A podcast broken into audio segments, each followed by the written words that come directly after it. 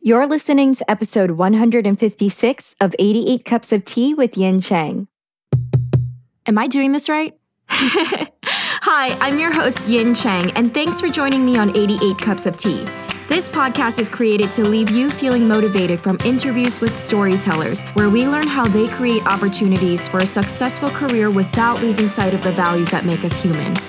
Whew, that was a really long run on sentence.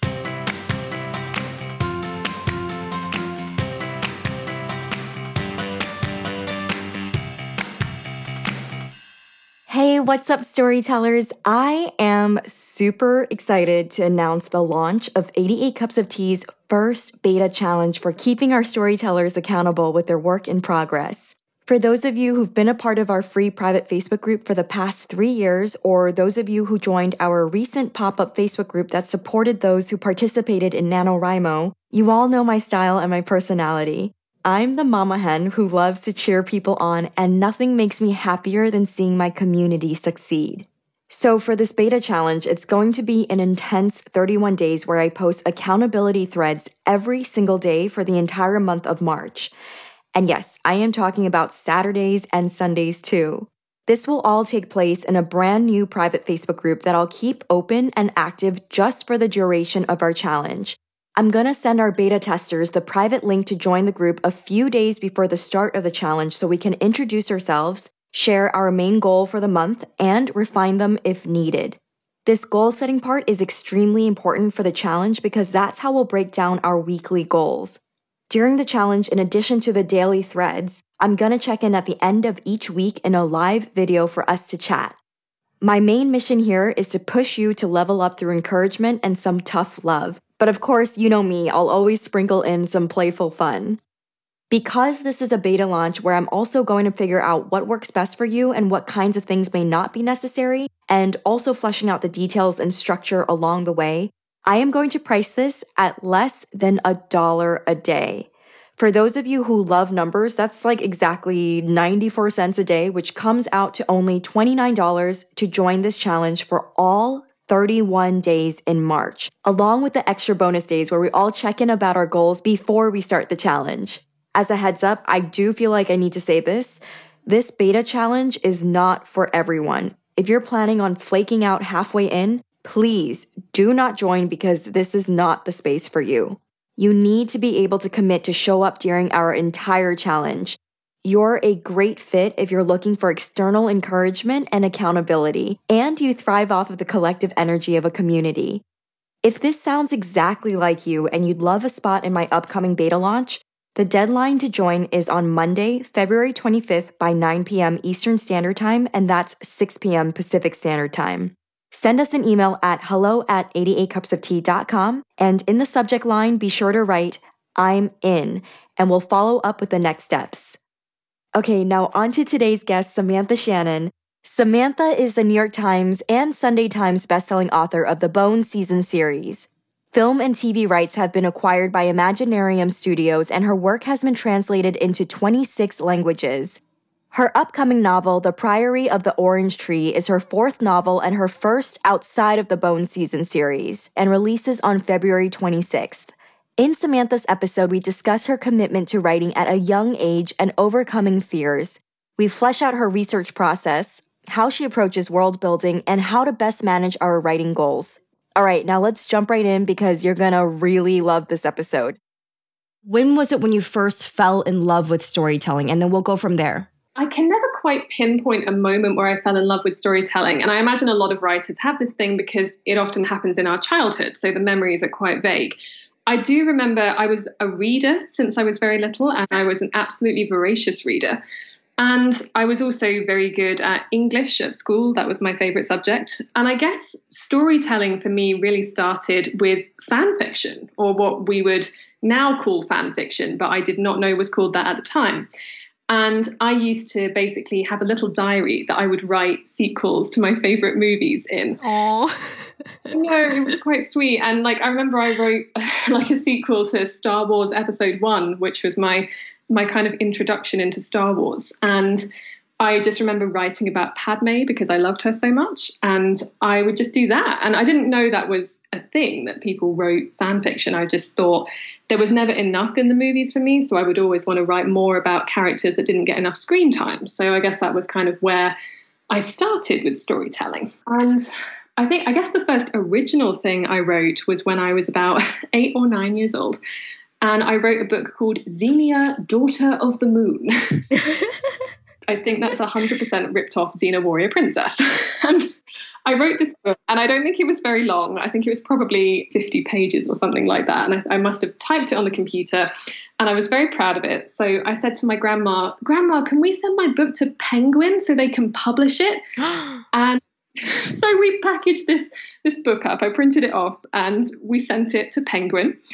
And I was very sad that I never heard a reply. But then, as an adult, I realized that I had not included my name or address with the book. Oh my God. And it was my only copy. So even if someone at Penguin had wanted to be very nice to an eight year old and encourage them to carry on, there was no way they could possibly have contacted me. so, Wait, can I jump in here and ask you how on earth you knew about Penguin at eight years old? I think I must have just read a book with penguin on it because they have that really distinct kind of orange logo, and I must, I guess that just stuck in my head above any other publisher. So I, I kind of like to imagine that this manuscript is lying around Penguin somewhere, gathering dust. like, it will be one day be discovered as my juvenilia.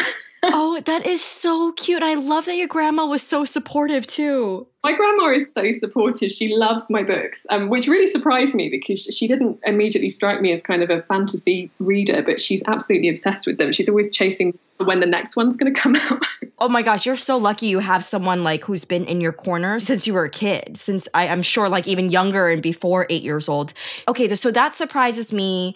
I mean, just overall that you were aware enough to notice that orange bright logo of Penguin at such a young age, because from the conversations that I've had prior, so many people did not realize that being an author could have been an actual career, could have been an actual thing for them. Like so many people from what I hear at a young age thought that authors didn't really exist. It was more so like these magical beings and it, it was just like this book that fell in your hands and we kind of don't think of the concept of, oh, wait, yes, that's an actual person that actually takes the time to write books as yeah. part of their yes. career or full time or part time. Like it never hit me until I was, I think, oh gosh, I think high school. So that's why I'm like, dang, you are such a smart, observant kid. It's crazy to me. Well, yeah, I was funny because I actually experienced a similar thing to you. And I've said this before about J.K. Rowling kind of being the first time I realized that people wrote books. And I think when I sent the book to Penguin,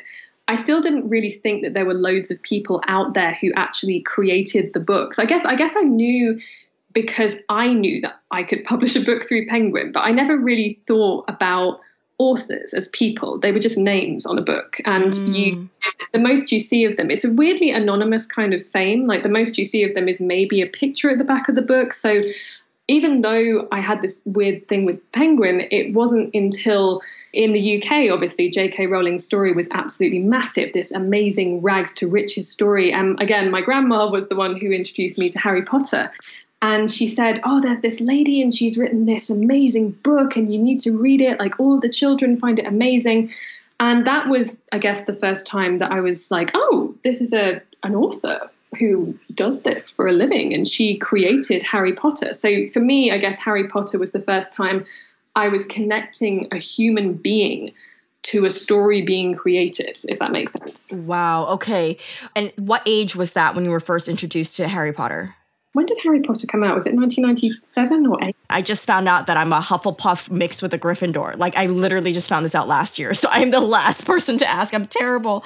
But it was quite a while ago because I remember reading the first Harry Potter, I think, but I'm 31 now, and I think I read it when I was 11, 12? I think probably about right because I think I was a little bit younger than that, but I was near enough to Harry's age that I felt as if I was growing up with him. And that generation that kind of grew up with Harry because he was so close to my own age. So I think I don't know nine or ten or something like that. I can't. It was it was like the late nineties that it came out. I was born in 1991, so yeah. Okay, okay, that makes sense. backtracking at eight years old, you sent this story, Xena, daughter of the moon, and your grandma was amazing to help send this off to Penguin for you and with you. From there, walk me through like elementary school, middle school, high school, were you set in stone with the thought of, okay, that's it, I'm going to be an author? Yes, once I knew about J.K. Rowling, that was what I wanted to do. Before that, I wanted to be a paleontologist, which what? definitely had nothing to do with Jurassic Park.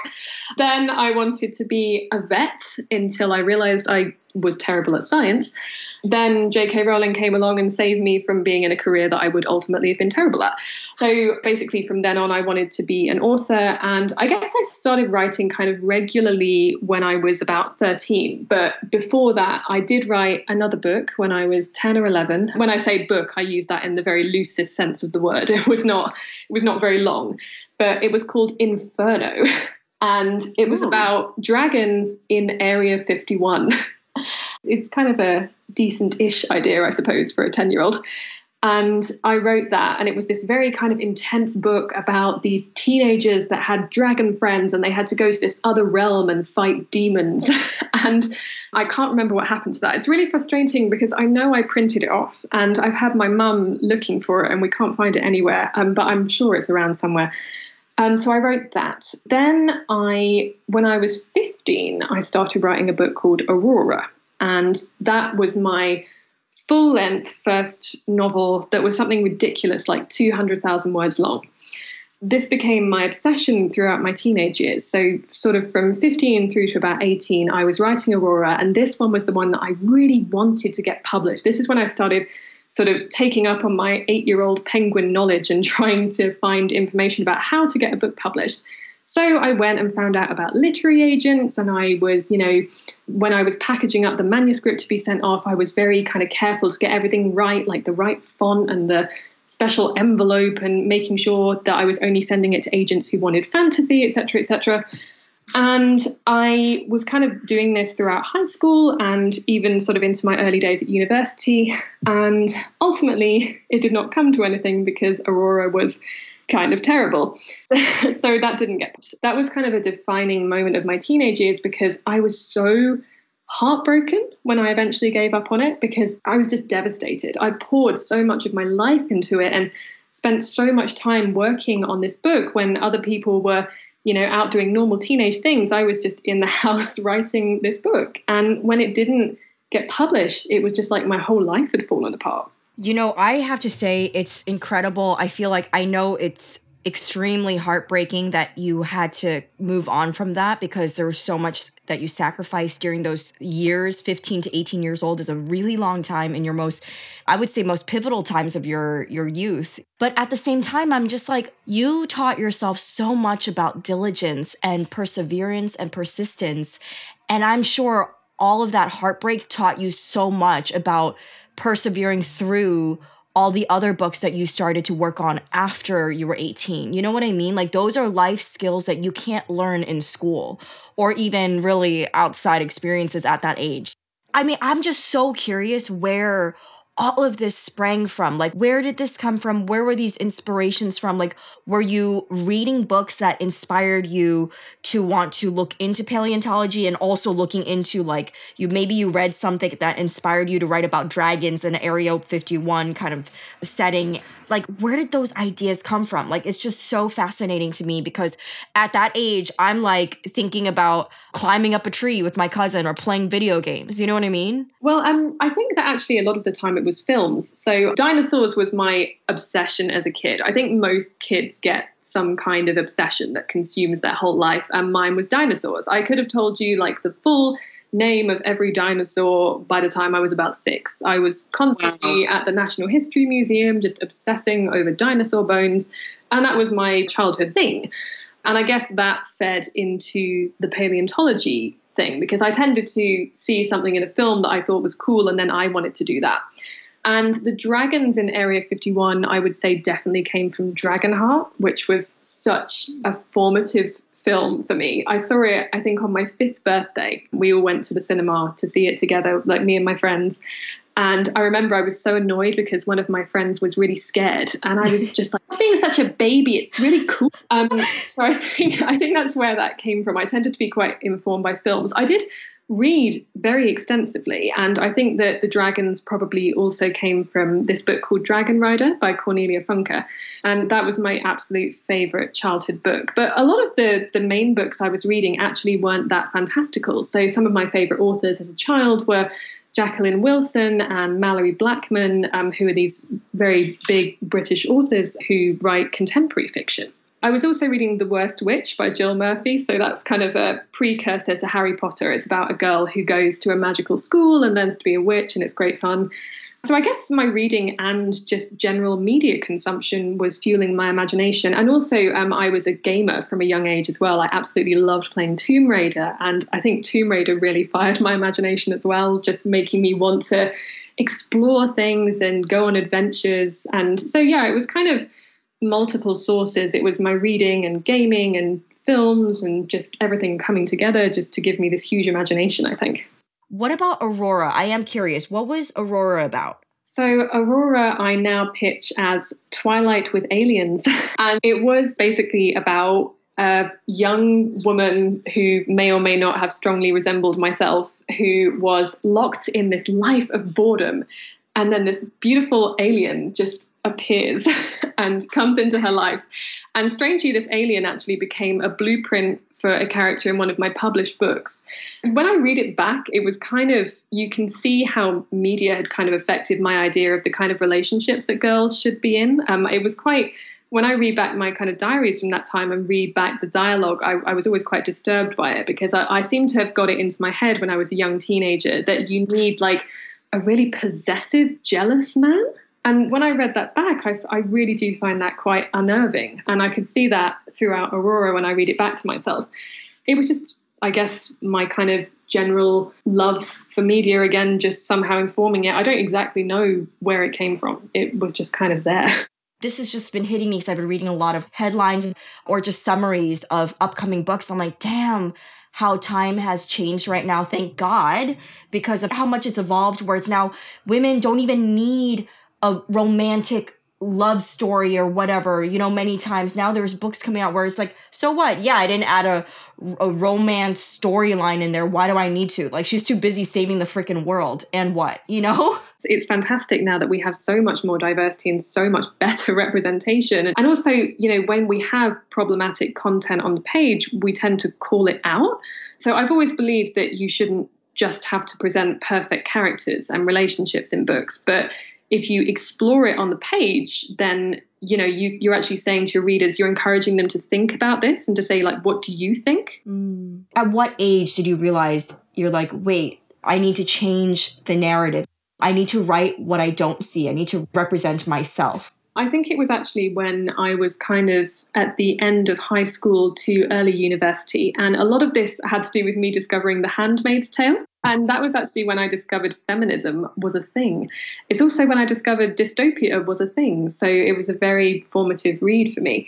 And that was when I started to think about, you know, how we portray relationships in books and how we portray women in books in particular. And that was, I guess, when I started just to think about books in general and kind of the stories that we're telling. So I think it was probably as I left high school. Oh, wow. Okay. So that's still pretty early on then.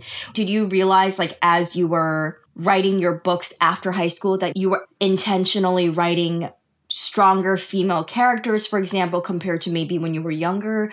Did you go into it with intention or it just kind of naturally seeped in after being influenced by Handmaid's Tale? I guess it was a little bit of both. Like I was definitely more aware of what I was doing. And I ended up taking sort of the very basic outline of this character and putting him into my finished published book, The Bone Season, which was my debut but I completely reconstructed his personality from sort of the the ground up. He basically just has the same name and he's a sort of alien type being, but I completely just did a 180 on his personality. And I was definitely aware of that while I was doing it. And I was kind of acting in response to the original version of his character and trying to write something that was very different from that. And I guess that was also just when I became aware generally of how I was representing characters, yeah, and what what kind of not necessarily what message I was giving, because I don't think every single book needs to have a message, but definitely the the signals I was sending with my characters. You know, what was I saying about female characters with this character I was writing? Um, I have a lot of thoughts on the term strong female character, but I'll get into that later. okay. I think it was a, a, mix of just general more awareness from having read The Handmaid's Tale, but also, you know, deliberately with intention, writing very different characters to what I wrote as a younger teenager. I now want to jump back into your timeline of after high school. So you were focused and you were working on Aurora. When you put that away, was it because it was time for college applications or you just kind of knew it was time to just put it away? Like, was there a reason as to why you put it away? So, Aurora died a very slow and painful death. It was already quite difficult for me to work on it generally because I was also working very hard to get into the university I wanted. And I was having to stay up really, really late to work on Aurora. And sometimes I would be studying until about 9 p.m. and then I would stay up till 4 a.m. working on Aurora. Even though my parents are incredibly supportive of my writing, it got to the point where my mum was confiscating my keyboard because she said, You need to sleep as well as study and this is a this is a huge passion for you and we really support you in that but you're you're making yourself sick doing this so uh, that was kind of you know my whole high school and kind of when I was doing my exams and all of that uh, it was warring with Aurora with with this passion I had and when I went to university, I, I, went to Oxford, and it's a very, very demanding schedule there. You have to produce eight essays every term. And so, again, you know, I was vying against wanting to academically do well versus also wanting to work on Aurora. So when I sent it to agents, you know, I didn't get any take ups on it. And that was already kind of bruising for me because I was just so sad that these agents weren't seeing, you know, what I saw in it. I guess I knew it was dead because I started to basically keep editing it. And I believe that after a while you can edit the love out of something, which sounds incredibly kind of corny, but when you write, you kind of bring this raw passion to something, you bring emotion to it. And I think there's a point in editing where you can go slightly too far and it gets drained out of the manuscript. And I think I just kept editing it, thinking if only I just edited it right, then you know it would get published. And i just edited and edited and edited until it was just completely milked of everything i'd originally loved about it. And at some point i remember i distinctly remember the moment i decided to stop working on it. And i think it was about kind of maybe midway through my first year at university. And I'd gone home for the weekend and I just burst into tears because I felt like I had just wasted so much on this book. And I know now that whatever you write is experience and it feeds into you growing as a writer. But at the time, I just couldn't see that. All I could see was that I'd wasted so long and that I was never going to be an author and that this dream of mine that I'd had since I was a child was just never going to happen. And I just couldn't see past that. It just meant that I was a failure and that I couldn't do this thing that I thought I was really good at so it was just this really it sounds incredibly dramatic now but it really at the time i was just completely you know just heartbroken. First of all i don't think it sounds dramatic at all because that was a real experience that you were going through. I think it sounds worse than a breakup. This is all of you all of your energy pouring into this work. This is your baby. This is your child. Do you remember how you were able to get through such a rough time. And it doesn't matter if you're 15, 18, 24, 38, 57. We're all going to go through sufferings, multiple sufferings throughout our entire lives, right? Do you remember how you were able to get through it? Were you trying to lean on friends and family just to kind of get your mind off of it? Or it was kind of like a slow grieving process? Well the friends thing was actually part of it because it was kind of embarrassing because i'd spent my you know my high school saying oh yeah i'm working on this book and i want to be a writer. And the idea that it, it was almost like a public failure because i told people about it and then it wasn't going to happen. So i can't remember the exact timelines. I guess it's kind of hazy in my head probably because it's a period i've just blocked out mentally a little bit but i didn't write again for quite a long time. And I think the first time I wrote again was when I got the idea for the Bone season And what happened there was so there was one agent who'd read Aurora that said that he didn't want to represent Aurora because it wasn't his kind of thing, but he said that I was a good writer and that he would like to hear from me again if if I wrote anything else. And that I, I really took some heart from that. And I was a little bit cheeky because I said to him, I, I basically asked if he had any internships because my plan B was, you know, if I couldn't write books, I wanted to work in publishing and he very kindly said I could I could work as his assistant for a summer. And I did. And it was actually really interesting seeing things from the agent's end because when you're a writer and you're just so desperate to be published, you just don't understand why agents don't want your manuscript. And it's so frustrating because you don't know why they're turning you down because, you know, agents are so busy, they, they can't possibly give an individual reply to everyone. So I did that. And that was actually really interesting for me, just learning about why the agent turned certain manuscripts down and why he didn't. And while I was there, the agent has his office in a place called Seven Dials in, in London. And I became completely fascinated by this area. I, I often kind of get very drawn to places, and it was a district in London I'd never been to before. And it's basically seven streets coming together and sort of meeting at this pillar. And I just loved it. And the setting gave me inspiration because there's a lot of sort of places around there, kind of little new age stores that sell crystal balls and tarot cards and that kind of thing. And I became kind of fixated on this idea like, what if there were clairvoyants in London? And mm-hmm. I, so I used to rush out. I remember I rushed out and bought a notebook and I kind of like fully ran for half an hour to the nearest post office to buy this notebook. And then during my lunch breaks, I would start writing down ideas that and about this kind of world where there were clairvoyants. And i was kind of pitching it like um, a futuristic witch trials. And i just kept writing. And suddenly i had this idea and it was like all of my creative energy that had died with aurora was rising again and I just shot off back to university once I was done with my internship. And I wrote just solidly for about six months while I was in my second year of university. And once again, I was kind of vying between my academic achievement and writing. But this time it felt worth it. It just felt like this was exciting again. With Aurora, it had become almost a chore towards the end. And this was thrilling. I couldn't wait to finish my kind of work for the day and then rush back to my room and write. And it was just so exciting. And that's kind of how I got my creative energy back, I guess. Wow. I love to travel. And I'm like, girl, you're giving me some travel tips. Thank you. I need to divert and just let you know clairvoyance, all that stuff. I am so scared to mess around with that stuff. Like, I personally am such a superstitious person because uh, I was raised Buddhist. I think naturally, and I don't want to speak for all people who were raised with Asian upbringing, but my family particularly, and I notice also my girlfriend, she's Taiwanese, I'm Taiwanese and Malaysian our cultures, our traditions, it just naturally ties in with superstition, just from what I've observed with my relatives and my family. And I think my mom always like told me, don't you ever go to anybody that claims to be a psychic. You don't want to mess with that stuff. And I'm like, okay, because she would tell me like, from her country, Malaysia, there were like some magic, even voodoo stuff. And I was like, what? I don't want to mess with that at all. Even shops with crystal balls.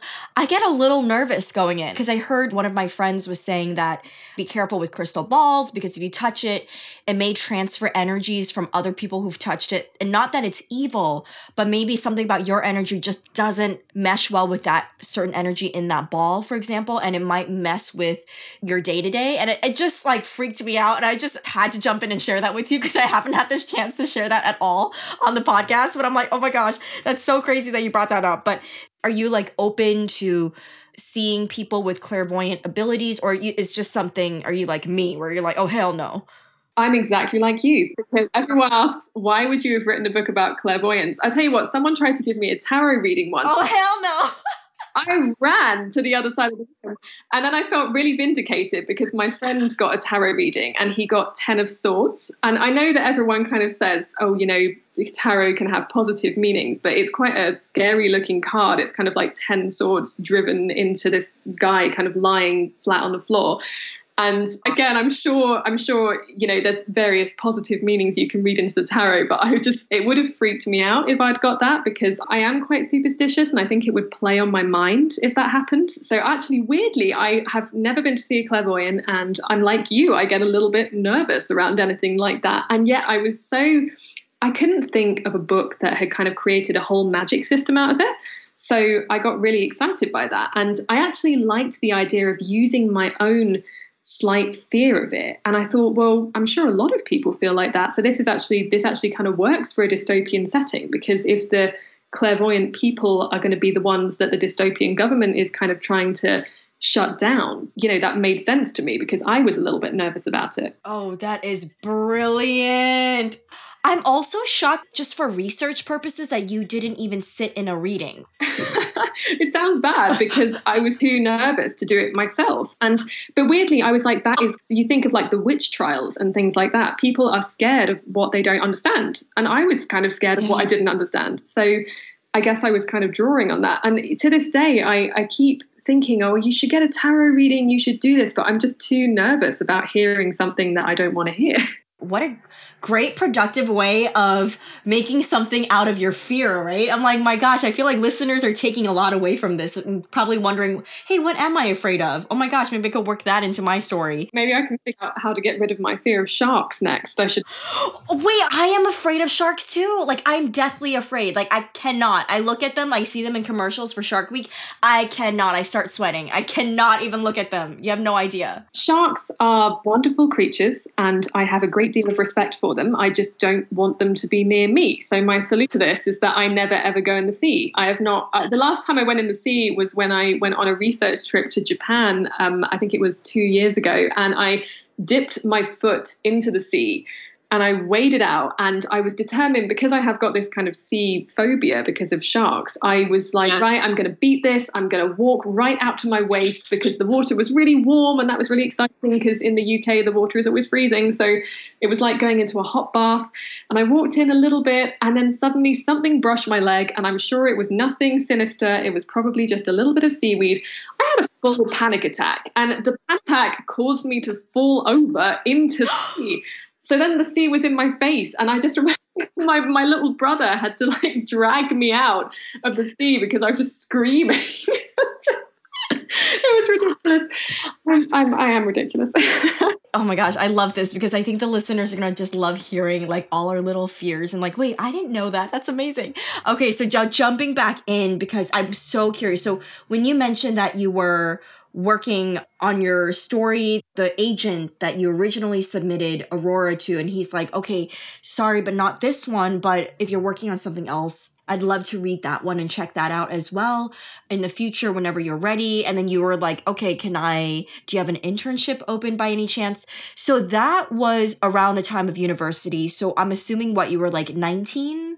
Yes, I was 19. And that's actually why the main character is 19, because I just wanted to write about someone who was the same age as me. That was incredible that you were able to see behind the scenes of of their own point of view why they turn away certain manuscripts and whatnot. So that was a really eye-opening experience for you. So was that a summer that you interned there? So it was just probably like I'm assuming three months or two months? Oh, I don't think it was even that long. I think I think it was six weeks in the summer of 2011. Oh, six weeks. Okay, wow. Okay, so even with six weeks, you were able to learn a lot, and like it was really eye opening for you. Yes, absolutely. I, I, think it really did teach me a lot about the other side because I think when you're a writer and you get to this point of desperation of being published, it can be quite easy to start resenting the agents and thinking that they're this kind of gatekeeper who, who are keeping the gates closed to you. And that's completely not the case. So it was really just so educational to go in and just see, you know, how many manuscripts agents are getting and what is grabbing their attention and what is causing them to say, okay, maybe not this time. It was just an incredibly valuable experience for me you already sent a query letter over to him, which is how you were able to send over Aurora to the agent, right? Because I remember you mentioned you did a lot of thorough research or whatever you could find on the internet at the time to write a query letter and to submit and all of that stuff and like cover letters. So you just wrote that one and then he passed on Aurora and then he became your agent for Bone Season. Yeah. It was just that one query letter for Aurora, and that was it. You just had a literary agent from then on. So I left the internship and I went back to university and I wrote the first draft of the Bone season. And basically, I was terrified of sending it to anyone because I was still kind of burned from Aurora, and I was thinking, oh man, that just I can't write. I'm so scared of being rejected again. So I basically there was this very lucky instance where this author called Ali Smith, who is a very well-known Scottish author, she came to our my college at university and she offered to look at samples of students' writing. And I was absolutely terrified of sending it to her because, again, I've been burned. And mm. I kind of packaged up the first chapter and emailed it over. And then she asked me to come, you know, to talk to her about it. And I went with my notebook and I was so determined, you know, I was going to take all her feedback. I was going to, you know, act on it and I was going to listen to the constructive criticism and it was going to be fine. So I sat down and she just said, You're a natural. This should be published. You could publish this right now. so I'm sitting there in complete shock, like someone's hit me with a lightning bolt. And I'm like, I'm sorry. Um, did you say publish this now? And she says, Yeah, it's really good. you should get an agent. I was completely shocked by this. And she had made a few little notes on the manuscript, but I just remember she'd written in red pen at the end, You're a natural. And this was incredible for me. This was a published author telling me that actually the thing that I really love doing, you know, I had potential. I was good at it. And this was just like, I ran out of the office after I was finished speaking to her and I called my mum and I just said, Mom, you're never going to believe it. This author said that I was a good writer and I'm really excited. So I kind of did this frantic last minute edit on the bone season. And then I sent it back to the agent I'd previously worked for. And I actually didn't think he was going to take the bone season because it was kind of a weird sort of urban fantasy dystopian hybrid type thing. I wasn't even sure if it was YA or adult. And I didn't expect him to take it, but I said, could you maybe recommend me some agents who might be interested in this? And so he kind of said, okay, yeah, let me take a look at it. And I didn't hear back from him for about a week, which was the most nerve wracking week of my life. And then finally he came back and he said, I want to be your agent. Again, I was just in total shock. And because this thing that I dreamed about happening my whole life and that I had become convinced would not happen was suddenly happening and it was happening really, really quickly. So I went to London from Oxford and I, I went and signed with the agent as, as my agent properly. I was now one of his clients. And then he started, you know, trying to sell it to publishers. And we had a lot of interest straight away. And I met Bloomsbury. Bloomsbury was, you know, the first publisher I went to meet, and I just loved their team so much. And it was so surreal for me because Bloomsbury, you know, is the Harry Potter publisher. And I just, it was just mind blowing. I went in there and, you know, the whole team came and just said how much they loved it and how much they wanted to publish it. And again, this was all happening really, really quickly. And, and I know now that some authors spend a really long time on submission, and this just happened at a breakneck speed. And it was just the craziest few weeks of my life. I feel like that is such an incredible news, but I also feel like, isn't that a lot of pressure on you too, with the books following up like afterwards. You know what i mean? Because i hear about how i just had a very interesting conversation with an author just i think a month ago who mentioned like the first book was also super fast everything happened really quickly but she never expected the pressure that she'd feel for the second book afterwards.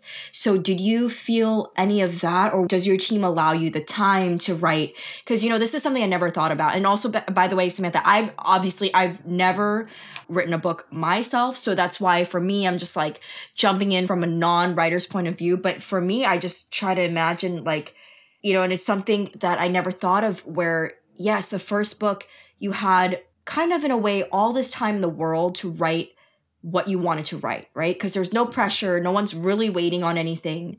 But then the second time comes around, especially after there was such a well received first debut book, then all of a sudden you have so much expectation and there's so many people waiting in the woodworks that weren't there before for your first book. Is that a similar experience for you? Yes, normally you'd be absolutely right. But for me, that pressure was there for the first book because the bizarre thing that happened where, because I was so young, I mean, I signed the deal when I was 20. and that caused a lot of media interest in me and you know from a really early point i had this label attached to me the next jk rowling it was petrifying because i mean now i look back on it it was obviously a, a mixed blessing because it caused interest in me which was a good thing but it was also setting me up for a fall because no one can be as successful as jk rowling you know it's not it's not something that happens more than once in a generation and, mm-hmm. you know, when I was talking to people, they would just be like, oh, how does it feel to be the next J.K. Rowling? My book wasn't even out yet. Nobody had read it outside my publishing house and my agent. So there was this enormous pressure. And before I knew it, I was doing just the most things I never possibly imagined doing. Like I was flown out to New York for a day to do a photo shoot. I was the first book club pick for the Today Show. I mean, it was just terrifyingly huge things were happening again, nobody had read the book. So again, it was a mixed blessing. It, it, caused there to be a lot of. I know now that it kind of caused me to be a success immediately because everyone had heard of me and because there was all this kind of noise around the book. But it was also crushing pressure. And I ended up kind of developing anxiety because of it, because it just felt like everyone was waiting for this book and there was so much hype. And it was kind of terrifying. And even while it was happening, I sort of felt a little bit uncomfortable with it because I knew that it was because of my age. And I think publishing does have this slight oddness when it comes to age. Everyone is obsessed with kind of the new shiny debut, and people who are very young are kind of lauded in a way that is not very comfortable for me. So I kind of knew that everything that was happening was happening mostly because of me, not because of the book the weird thing was that I didn't really know any other authors. So at the time, I had no idea whether this was normal or abnormal or what my experience was compared to other people's experiences. And now I know that the experience I went through was pretty unusual for a debut. It doesn't often happen that you get this big media storm and that you're doing all of these things. And I'm very grateful for it because that is the reason I was a New York Times bestseller straight away. And I think it's also what allowed me to make the kind of transatlantic jump because I really can't remember the last time I saw a British YA author on the list. Um, I think the last one was probably Taran Matharu, who wrote the Summoner series, but it is quite hard for British authors to break into the American market. And I, I do think that that happened for me just because of this next J.K. Rowling tag, which was kind of a blessing and a curse at the same time. And I remember when the Bone season did come out, which was in 2013, you know, it sold very well and Bloomsbury were very happy with it. But I remember I did an interview a few weeks after, and someone said to me, How does it feel that you didn't sell as many books as J.K. Rowling? what the hell kind of insensitive question is that? Like, that is such a ridiculous question for anybody to ask. Well, it was silly, and I knew it was coming because the whole time I'd been set up the next J.K. Rowling. So ha- even if I sold you know, if I somehow sold like 2 million books, which I didn't, by the way, but if if I had sold that many, I would still have been a failure compared to J.K. Rowling. So the whole time I was being set up to not, and I knew from the beginning, of course, I wasn't going to be the next J.K. Rowling. Everyone was telling me I was going to be, but I knew that it's impossible. So it was this very strange year and a half kind of building up to publication. And at the same time, I was trying to do my exams as well. So the whole pressure was absolutely crushing. It was, you know, everyone talking about the book when it wasn't even out yet. And then I was trying to do my exams and be a normal student at the same time. And again, I don't at all want to sound ungrateful for it because this is very unusual and I was very, very lucky but at the same time, it was scary. And to this day, it is the strangest year and a half ever of my life. When you mentioned that you were being blasted all over news about, about being the next J.K. Rowling, about how amazing this series is going to be, it's going to do this, do that. And you said that people haven't even read the book yet. So at that time, did you still have time to submit revisions? I think about my grandpa who's an artist, a painter, and he when he feels like there's a lot of pressure for his one-man show coming up, he suddenly goes back and edits unnecessarily when when people already loved his work for what it was before all of that pressure, you know, and then it starts to tweak and mess with his actual genuine authentic voice. I think the painting is, is a fantastic analogy. So this was all completely new to me. I didn't really know anything about editing or copy editing or all of the various stages of publishing. And actually, I set up my blog at the time. It's called A Book from the Beginning because I was trying to kind of shed light on the process that I didn't mm-hmm. even understand. So I guess when I was editing, I was just kind of listening to my editor. But yes, if I was afraid because of all the hype, I was kind of thinking, is the hype matching my actual ability? You know, is, is people hyping me up too much? And of course, when you're a debut and you get your first early reviews, and you always remember the first negative one that just breaks your soul. And it sort of proved that feeling right. You know, when the ARCs went out, like the advanced reading copies, and inevitably you get mixed opinions on books. So the and the negative ones would always be proving to me, you know, you're not worthy of this hype. And yeah, so I guess I did try and edit it sort of perhaps more than I should have. But at the same time, I was trying to balance editing with my exams, and suddenly I had deadlines, which is not a thing I'd ever had before. so it was a pressure cooker.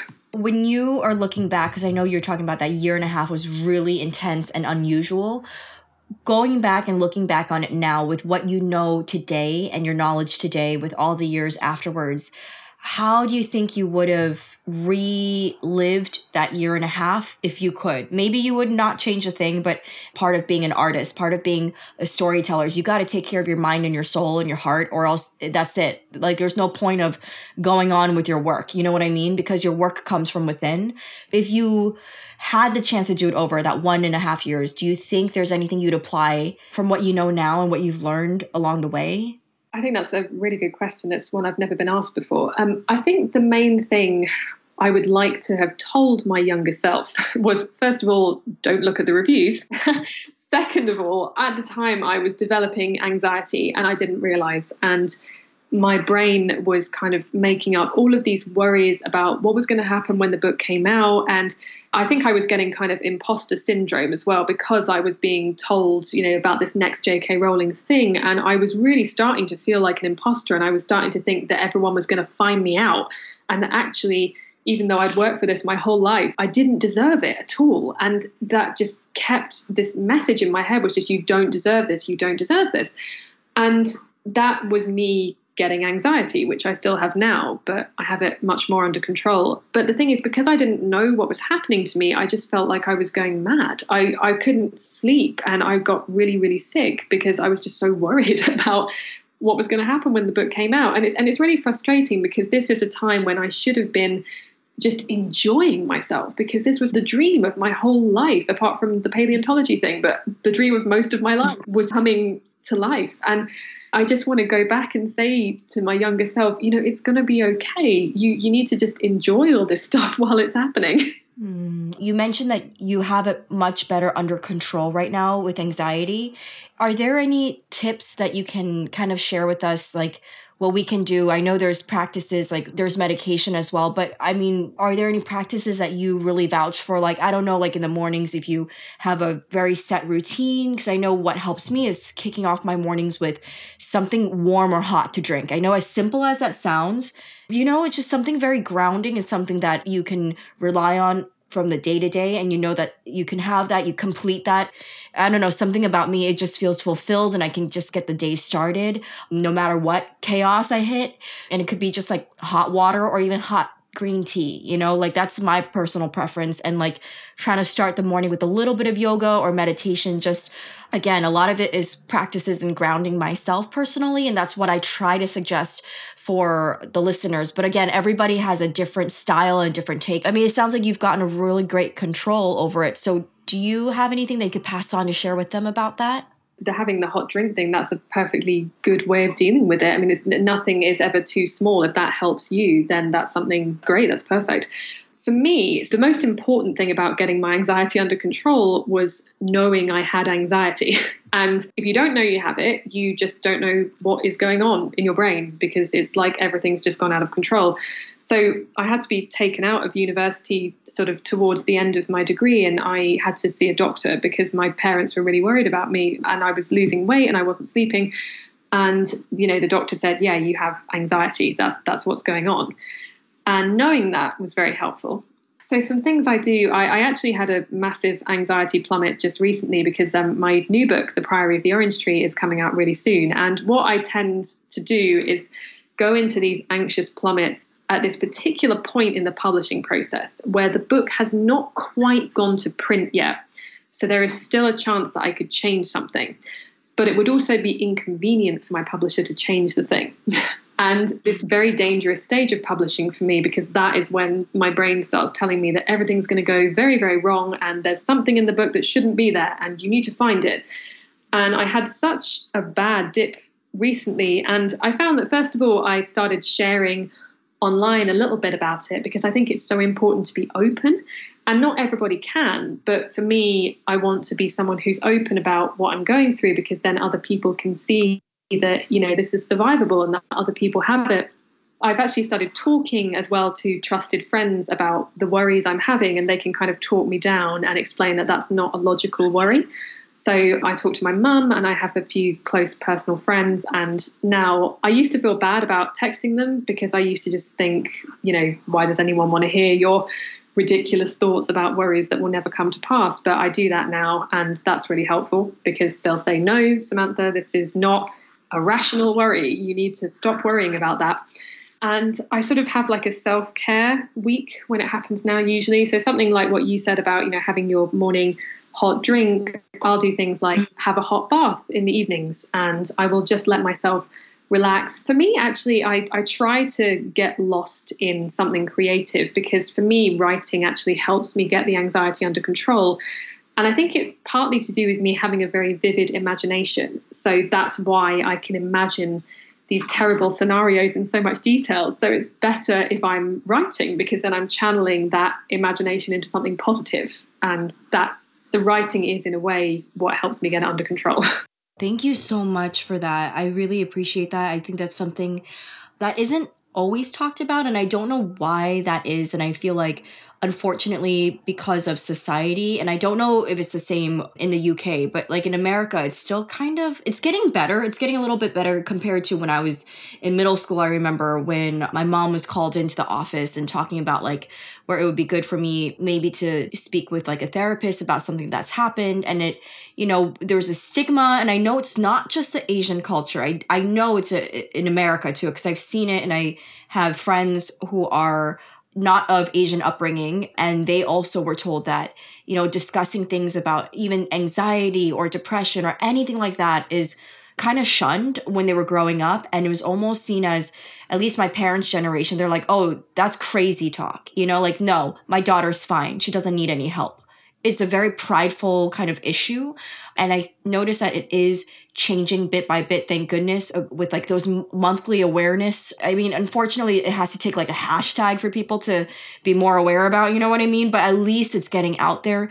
And i think this is something that not many people are still really comfortable to talk about. And i try my best to always just share and be as vulnerable and as transparent as possible with my own struggles you know because in the front like from photos from from facebook check-in videos and all that stuff yes i'm always very bubbly i'm very excited i'm always happy and that's genuine. That's like still who i am and that's a part of me. But also part of me is that i do still struggle with depression. I still struggle you know i noticed as i got older that i do have anxiety and i didn't know that before. And i think it's when you're getting older you kind of try to break old habits and i find it's it's again i'm like 31 right now and i i was so used to doing certain things certain ways and being so proud and so prideful about being oh so spontaneous all the time which i still am but then i notice like I'm more like I need to have habits. Like I need to have structure in certain things and I'm more calm even though I can go through like really you know, chaotic days and things like thrown at me left and right, like with auditions, rejections, all that stuff. It comes and goes. But as I'm older, I realize, sure, I was able to do that. But also, I noticed that's why I was so frenetic and I was so like, you know, I could hit rock bottom so super quick and get really depressed and not be able to almost get out of bed for days if there were like projects that I really, really put my heart and soul into, like for acting roles. But if I didn't get it, I would get really down and I never realized that the word was anxiety. You know, I didn't I didn't pinpoint it until now that I'm hearing about the symptoms, reading about, learning more about it. I'm like, oh my gosh, okay, I was trying to navigate this this really tough industry as it is and not knowing that I had, you know, like whether it was like anxiety and depression. And like you said, step number one is knowing that if you do have it, that's a whole huge hurdle that you just got over because then you're able to figure out what it is that you need to do to help yourself and be okay with it and be open and accepting about that and also have those discussions with those that are close to you so that they are your support system. So I really appreciate you mentioning your circle of people where you can just call and say, hey, listen, talk me off this ledge right now. Tell me, is this logical? Is this not? Tell me right now. Like, I know what I'm going through and I know what it is, but like, I need to hear from you. And that's kind of what I've noticed. Like, I'll reach out to my sisters or my best friends or my significant other, and they're like, nah, girl, no, it's not as bad as you think it is. I'm like, okay, good, good, good. And I take, take a step back, I sleep, and the next day I'm like, oh, dude, that was like chill. You know what I mean? Sleep is really restorative. And i think what what you said about having a bubbly personality but also having anxiety is really important because there's this kind of assumption that if you are a person with depression or anxiety you always appear depressed or anxious and that's just not the case. I can be very kind of outgoing and I can do an event and you know talk to people and appear really confident but inside I can be you know full of anxiety. And that is a really important thing to acknowledge that you know having anxiety or depression doesn't look like any one thing. It's different for everyone. Oh my gosh, Samantha, I appreciate you so much and I'm loving this conversation so much. Now, let me go into more about your book. It's coming out February 26th, Priory of the Orange Tree. And can you share a bit about what this book is about and what you'd like for us to know? Like all of my books, it is quite difficult to summarize in a sentence because there's so many layers to it. So basically, it's a an epic fantasy that sort of reimagines several old stories, one of which is the legend of George and the Dragon, which I don't know how well known it is in the States, but in England it's a very big deal because he's our patron saint. And it's sort of a feminist reimagining of that story. So the idea of the damsel in distress and the knight saving her from the evil dragon. And it's basically set in a world that's inspired by the 16th and 17th centuries. And it follows four characters two men and two women. And one of the women is a dragon rider in training, uh, one of them is a lady in waiting to a queen. And then one of the men is a, an alchemist, and the other one is a nobleman. And they're basically living in a world that's divided by its opinions on dragons and also deli- sort of deeply divided by religion. Um, I don't know how clear that summary was. I'm sorry. no, no, no. That was amazing. Yeah, it's so it's basically this huge epic fantasy where I've when I was younger, I I sort of missed the big kind of female authored fantasy of the 70s through the 90s. So I never found Tamora Pierce or Robin Hobb or sort of anyone like that. So when I was little, I was kind of missing that sense of female driven fantasy. So this was kind of what I was trying to write with Priory a, a, a narrative that kind of casually focused on women. And that was, yeah, that's kind of my very long, rambling explanation of what the Priory of the Orange Tree is. Let's start from the beginning, the conception of the idea. When was that? Like, how long ago was that? Well, if I'm being really technical, 20 years ago. I was gonna say, did this start with Inferno? Because I know there were dragons there too. Not quite with Inferno. It was actually long before that, in a way. So I started writing Priory in April of 2015, and I was also writing my ongoing Bone Season series, which is seven books long. And I was on the third book, The Song Rising, and it was pretty much every author I've spoken to has had the difficult book. The Song Rising was my difficult book. I handed it in very quickly. I did not edit it enough, and it was basically a hot mess. So, my editor and I were passing it back and forth, back and forth, and it just became this ongoing nightmare of editing. And basically, while my editor had it the first time, and there was this kind of unnerving silence from her because I realized that now that she was like, oh, this is not, you know, this is not what we expected from this book. So while I didn't hear from her, because I'm a full time author, I needed something else to work on. And I started to turn my attention to this very old idea that I'd had about reimagining the story of George and the Dragon. And I say that this started sort of 20 years ago because I remember when I was very little, I went to a Christian school and there was this hymn that we used to sing about a knight and a dragon. And even when I was really little, I didn't like the hymn very much because I didn't like that the knight killed the dragon. I was always very sad about that. As I was older, I sort of looked into George and the Dragon. And this is the ultimate damsel in distress story. You know, the damsel just stands there and is rescued by the knight, and she really doesn't do anything at all. So I wanted to write a reimagining of that story. So I sort of set out to try and do that. And I looked into the various stories about George and the Dragon, and they were much kind of uglier than I had ever realized. And I became determined that I wanted to reassemble this story in a way that made sense to me. And then I also kind of wanted to write a story about two different kinds of dragon. And I found it very interesting that broadly, on the eastern side of the world, dragons are kind of more associated with water and are more benevolent. Not not exclusively, but that's sort of obviously generally the case. And in the west, they are fire breathing and they are historically evil. So I kind of wanted to write something that explored that divide as well. And I also wanted to write a kind of historical fantasy that looked into the Elizabethan era and the, it was politically very interesting around that time so, with all three of these things in mind, I was trying to do a lot with this book. I started writing Priory. And the whole process, I think I sold it about a year later. I sold it on a partial draft um, because by this point Bloomsbury knew me and I didn't need to send them the full manuscript. So I sent them a partial draft of Priory. I can't, I can't remember exactly how long it was. It was quite a significant draft, but not the whole thing and I sent them a very detailed synopsis. And I, yeah, they they bought it. And since then, I've been working on it. And I think overall, it took me about three years because this is a very, very long book. it's 840 pages, I think, which is absolutely massive. And it just turned into this huge epic fantasy project. And it's, it's mostly gone quite smoothly. I mean, certainly in comparison to the songwriting, which was, again, a hot mess, um, this was a much easier book to write despite the length of it. So, yeah, it's, it's been a pretty much a three year process. So, the idea of it, it's actually being published quite soon is very surreal to me because when it is actually published, it's just going to be strange not having it to work on because I've had it there for so long. I am just blown away by you. You're just like churning out work and like good work too. What is your writing schedule like with this book specifically? Because I know talking to authors, they say every book, every baby, every project has its like own different calling and, and kind of like its own different style.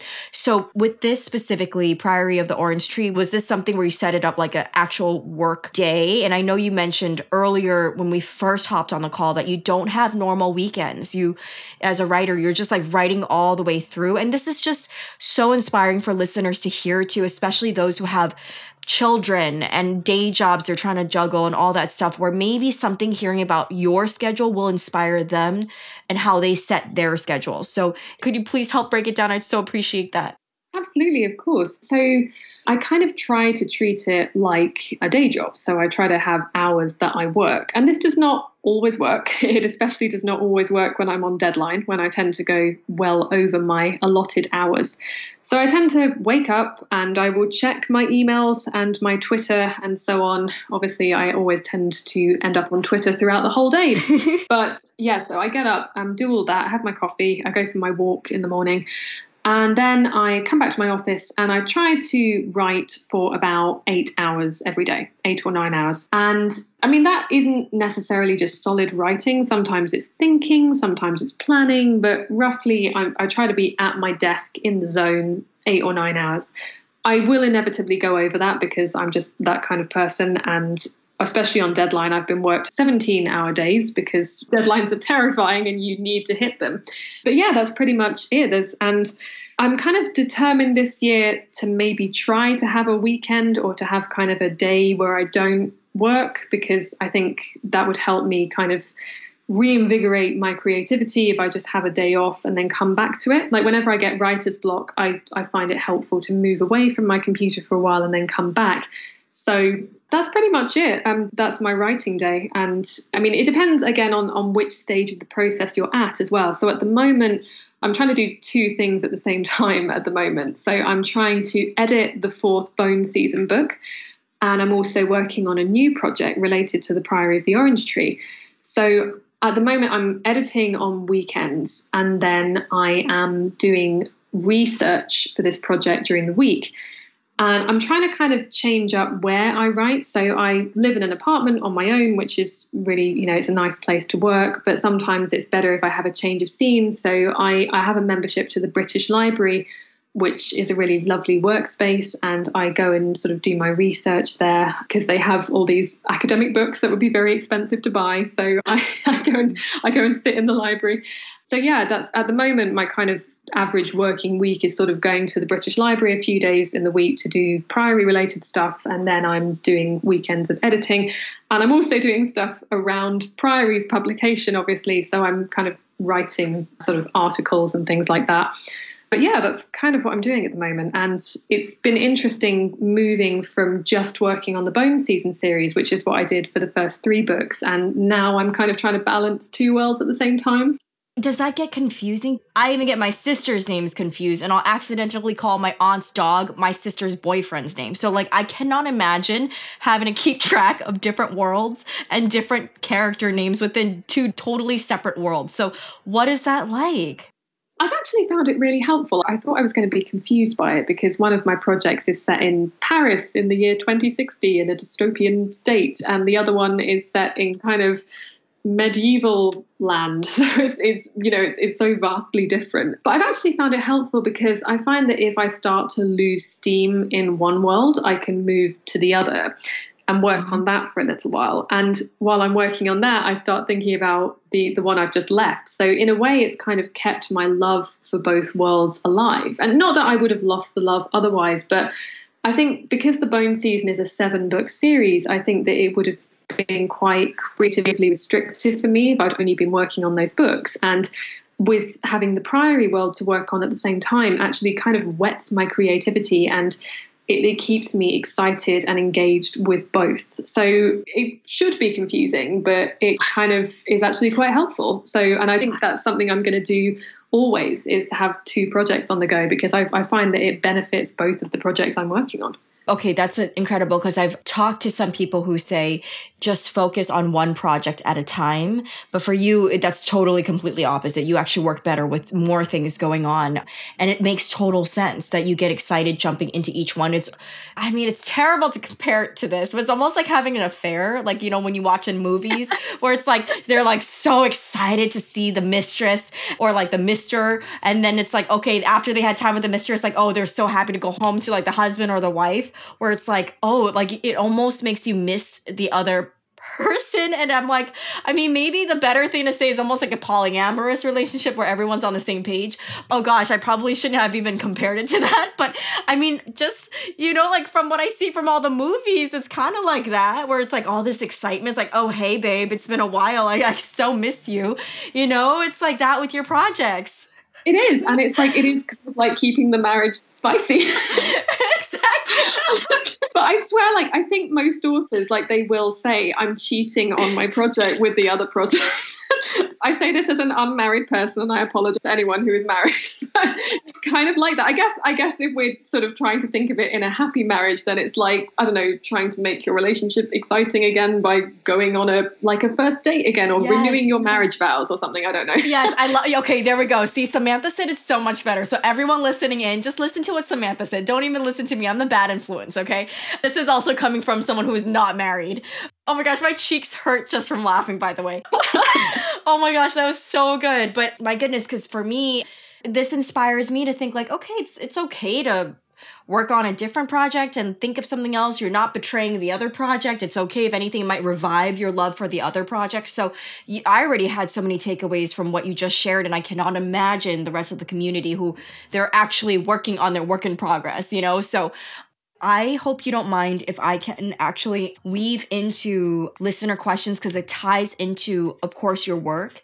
Of course. There is someone who was talking about how just overall research process and since we are talking about your latest book out right now priory of the orange tree maybe this could also pull out some interesting answers megan cleveland she said i am so excited about this episode i started reading samantha's books last october and she's now one of my favorite authors oh. i would love to know more about her research process and how she plans her world building so let's just tie around priory of the orange tree and specifically with the research process and world building, if that's okay. Absolutely. Um, yeah, so Priory was a very big book for me to research because not only was I researching history that I was kind of unfamiliar with, but it was just a, a generally very big research process. So I was researching several countries during the 16th and 17th century. And I actually start usually with Wikipedia. And I know that this it, it always seems like, oh, Wikipedia, it's such a dodgy place full of misinformation. And I'm stressing that I start there because, first of all, generally it is quite well fact checked. And second of all, it gives you a good overview, at least, of things that you may not have encountered before. Now, it is very important to fact check, and that is where books come in. but Wikipedia is often a good place to start just to give you a very general notion of what's going on and make you aware of like events and you know key things that happened in history and so on and then you can go and do your own research on that to make sure the facts are all correct so i tend to do that um, and then i went to the british library like i said i get out books surrounding that historical period because priory is a fantasy, but it is pretty heavily based on history. So I kind of researched it to some extent as though it were a historical novel. So I made a reading list and I tried to get through as many of those as I could, and I take notes. I also did some traveling, so I went to Japan. Um, that's obviously not possible for everyone, and I don't. I certainly don't think that it's an absolutely crucial part of research to go to the place because not everyone is in a financial position to do that. But I think it's it's helpful to do that if you're specifically writing about a place that you, that you can kind of see it for yourself. That was very important to me. So yeah so i do the research. I have a notebook usually that i kind of wrote down. I kind of divide it into sections about you know clothing and travel and that kind of thing in terms of actually threading all this into a world, there's a few different approaches you can take to this. So I don't know exactly who coined this system, but as far as I know, there are two basic methods of world building. So you either do from the top down or from the bottom up. And what that means is that when you do top down world building, you're thinking about the very big concepts first. So you're thinking about the cosmology of the world and the system of government and the you know the ancient history of the world that you're building and then you slowly trickle down and start to add all of the fine details the other method is that you start off with what is immediately relevant to your character. So, I don't know, when I first started writing the Bone season, for example, I was just thinking about what was relevant to my character at the beginning of the book. So, what is the street that she's standing in? What does it look like? What kind of smells is she smelling? What kind of sounds is she hearing? That's sort of bottom up world building. I tend to kind of do a mix of the two things. So I like to have at least a skeletal idea of the wider world because that's important to me in knowing how my character is going to fit into that structure.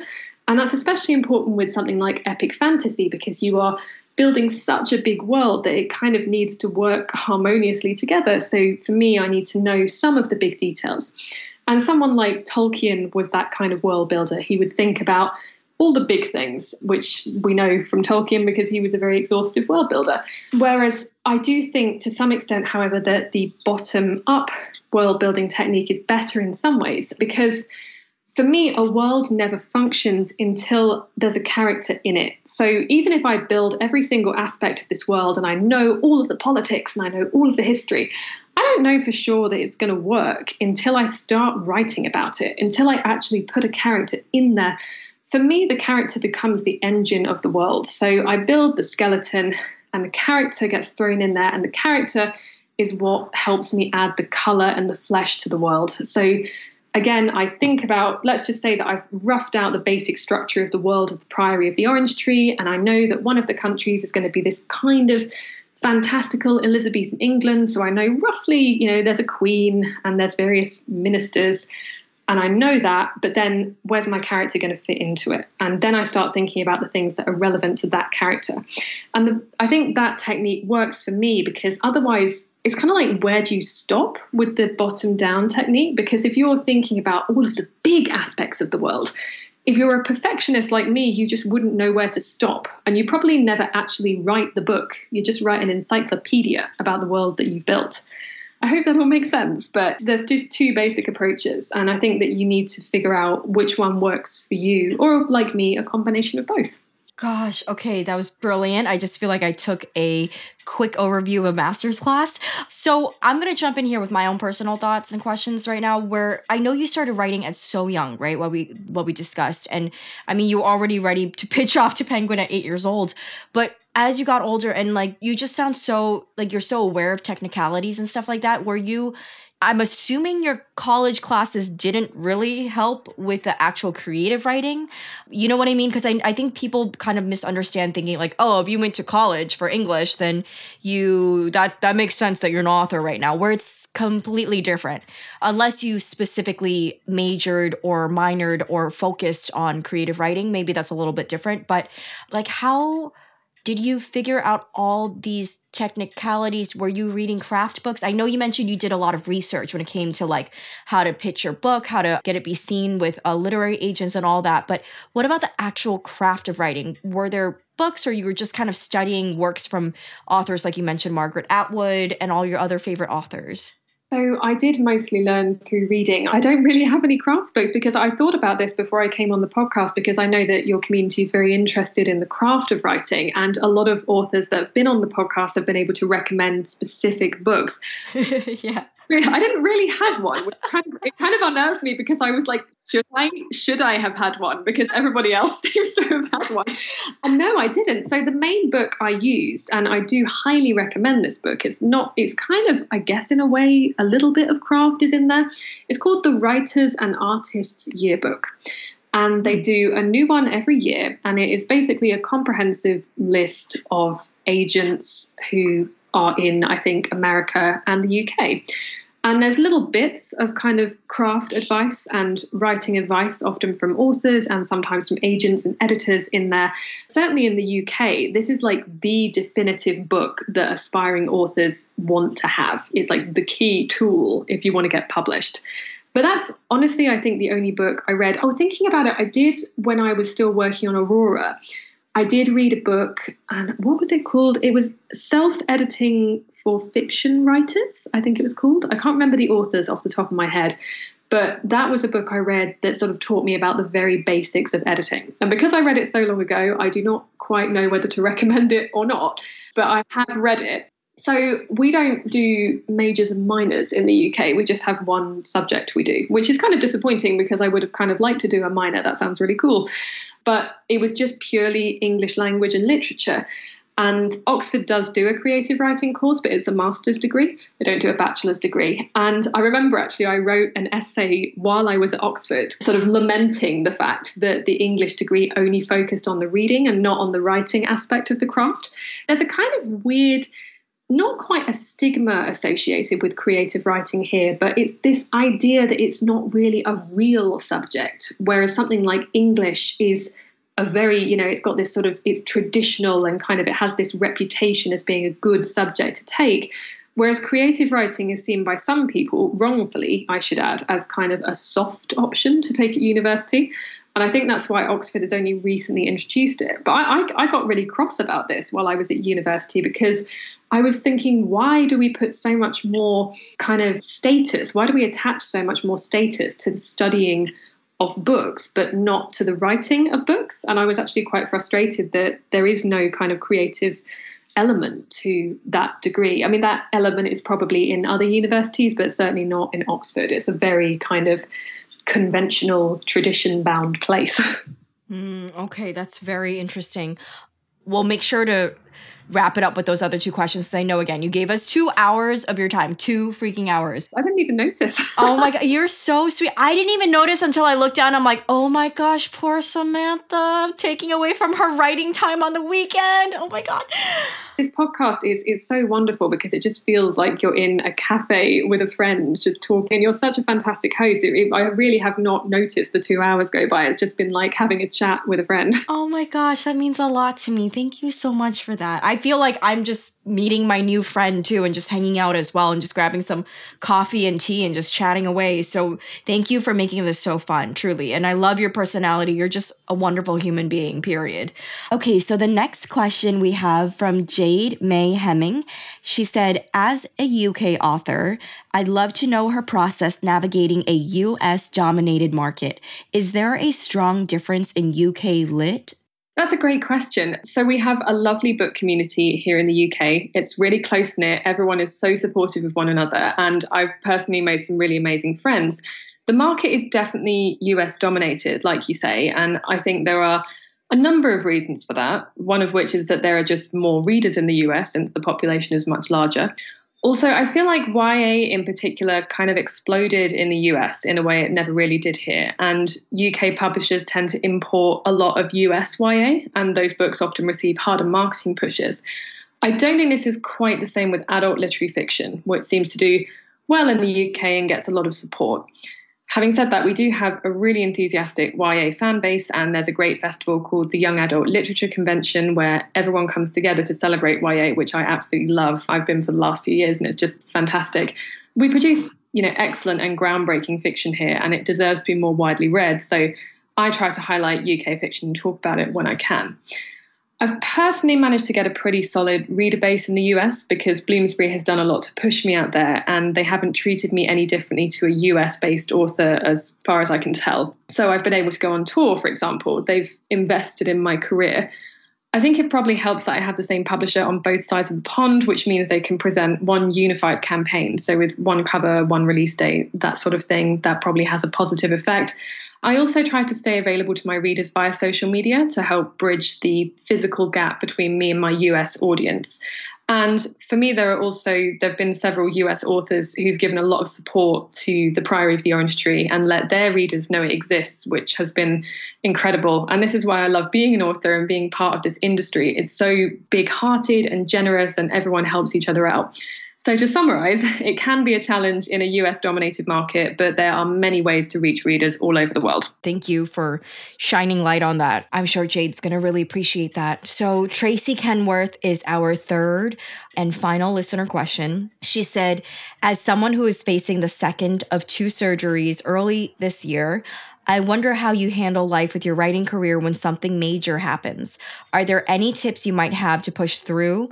Of course, I know there must be resting as well, but this is about maybe how you handle coming back from something what with still taking care of yourself and your family yeah, I mean, I, I, hope, gosh, I hope the surgeries go well. Um, there's always going to be something that takes you away from your writing. You know, real life is constantly vying with the creative process. I've been quite fortunate that I haven't had anything really major that's taken me away. I mean, I, I guess the kind of the major thing that was sort of struggling against my writing was actually when I was at university, but I haven't had anything that sort of specifically knocked me right off track. But I think it's just the belief that you can get back into it, I would imagine. So I know that a lot of people give writing advice, and it's often very well intentioned, but there is no one way of being an author. And the problem is, is that a lot of this writing advice is going to be something like, you have to write every day, otherwise, you're not a real author. So when you have something knock you out, like something like a surgery would, you would immediately start to feel like, oh, maybe I'm not a real author because I'm not writing every day and this thing has taken me away. That is just fundamentally not true. And there's no one way to be an author. You don't need to write every day. You can take the time away from writing for a while to recover from a surgery or whatever it is you've gone through. It doesn't make you any less of a writer. And if you take time away, that's absolutely fine. There's no rush to be a published author either. There's no rush to write anything. And I'm always kind of very aware of how my story must have looked to some people because, again, publishing does sort of fetishize being young and achieving things young. And I've seen a lot of people who feel like they have to rush out their writing by a certain time. Like, I have to be published by the time I'm 25 or I have to be published by the time I'm 30. And again, totally not true. And the other day, um, Brigid Kemmerer, who wrote A Curse So Dark and Lonely, she was just saying this on her Twitter that she's, I think, 41 and she just hit the New York Times list. And there's this idea that if you don't rush your writing out there, that you're going to somehow miss the boat. And again, it's just totally not true. So if you have something that knocks you away from your writing for a while, just be kind to yourself. Don't think that you have to rush to get back to it. Your creative energy, that spark that keeps your writing going, that's not going to die. That's a part of you. And even if it kind of burns low for a while, it will come back. So just be nice to yourself and don't listen when people say that you're not a real writer unless you write every day or anything like that. It's just not true. Oh, Samantha, that was so freaking good. Oh my gosh. Thank you for that. And you're so kind. I love the way you answered that question. It just shows how much heart you have overall as a person. So thank you. Okay, so I am going to wrap it up now with asking you a quick rapid fire question, which is what are small, manageable steps you would advise writers to take every week towards accomplishing their writing goals? Hmm. For me, I like to have a task list. And I've started using an app called, I think it's Todoist, and it gives me a list of tasks that ideally I like to complete by a certain deadline. So you can set what deadline you need. So I will have written chapter 25 by Monday, for example. That's a typical goal that I'll set for myself.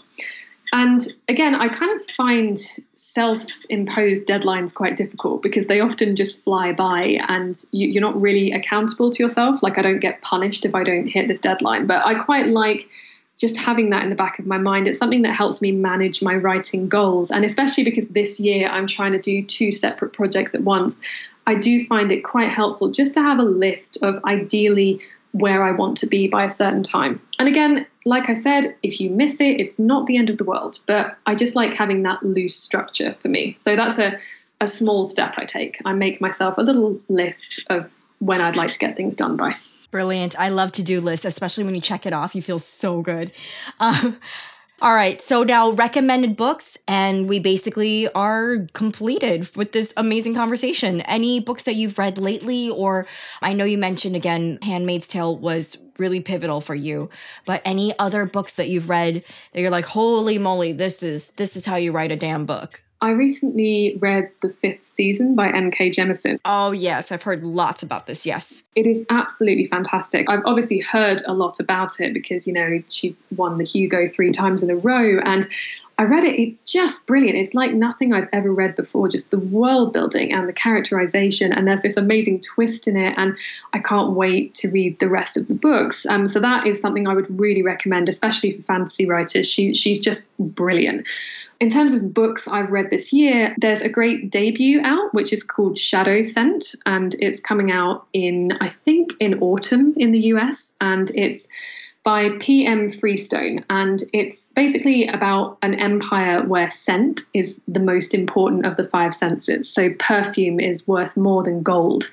And it's just great. It's like a classic quest narrative, but with this scent based kind of magic system. And I have never seen anything quite like that before. I, I'm always very drawn to unique world building. That's why I love the fifth season so much. And I really love that in Shadow Scent as well.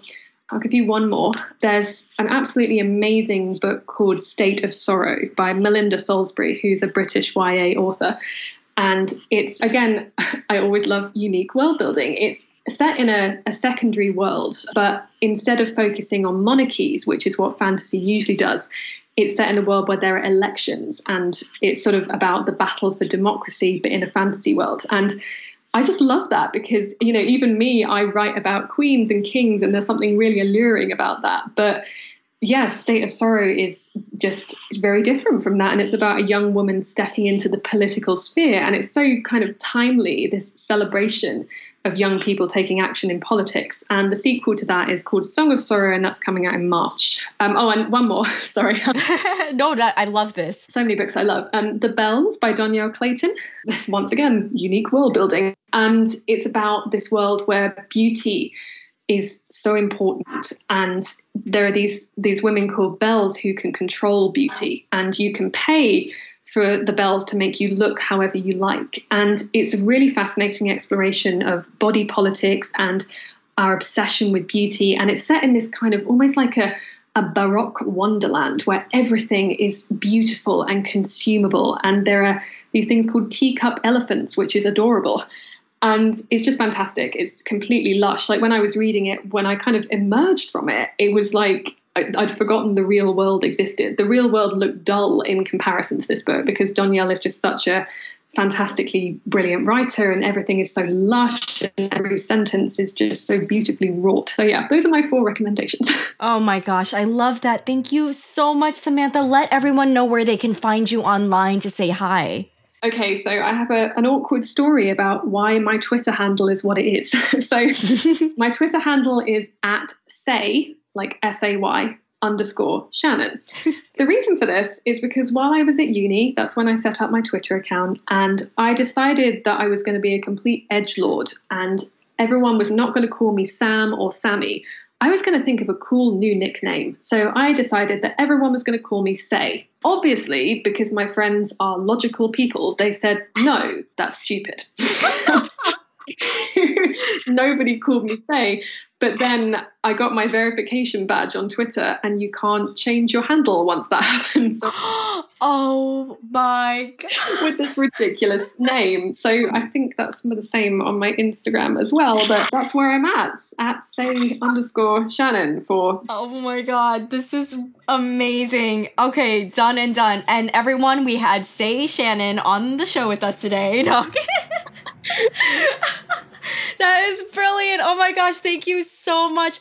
Samantha, I love that. Also, this whole conversation, I am living for this. Thank you so much for your time. Same to you. It's, I, thank you for making this publication and writing process so accessible because it can be so obscure when you're on the outside. And just listening to the podcast and hearing, even for me as an author who's been in the industry for seven years, just hearing other authors talk about their process and what they're going through, and you just realize that it's a really different road for everyone. And that's just so amazing. So thank you you for doing this podcast and thank you for having me. And that wraps up our episode with Samantha Shannon. Samantha, I had such a lovely time talking with you. Thank you so much for sharing your story and for being so honest and open throughout our entire conversation. You shared so much wisdom and helpful advice that our listeners are going to love. So thank you so very much. Storytellers, thank you for hanging out and listening in as always. Please be sure to also drop by and say hi to Samantha over on Twitter at say underscore Shannon. And a friendly reminder if you love a spot in my upcoming beta challenge, the deadline to join is on Monday, February 25th by 9 p.m. Eastern Standard Time, and that's 6 p.m. Pacific Standard Time. Send us an email at hello at 88cupsoftea.com and in the subject line, be sure to write I'm in, and we'll follow up with the next steps. Or if you have any questions about this beta challenge, also, shoot us an email at hello at 88cupsoftea.com. Have a super productive week, and I'll catch you not next Thursday, but the one after that. Hey guys, it's me again. Thanks so much for listening in on 88 Cups of Tea. Go create something magical today, and I'll catch you in the next episode. Bye.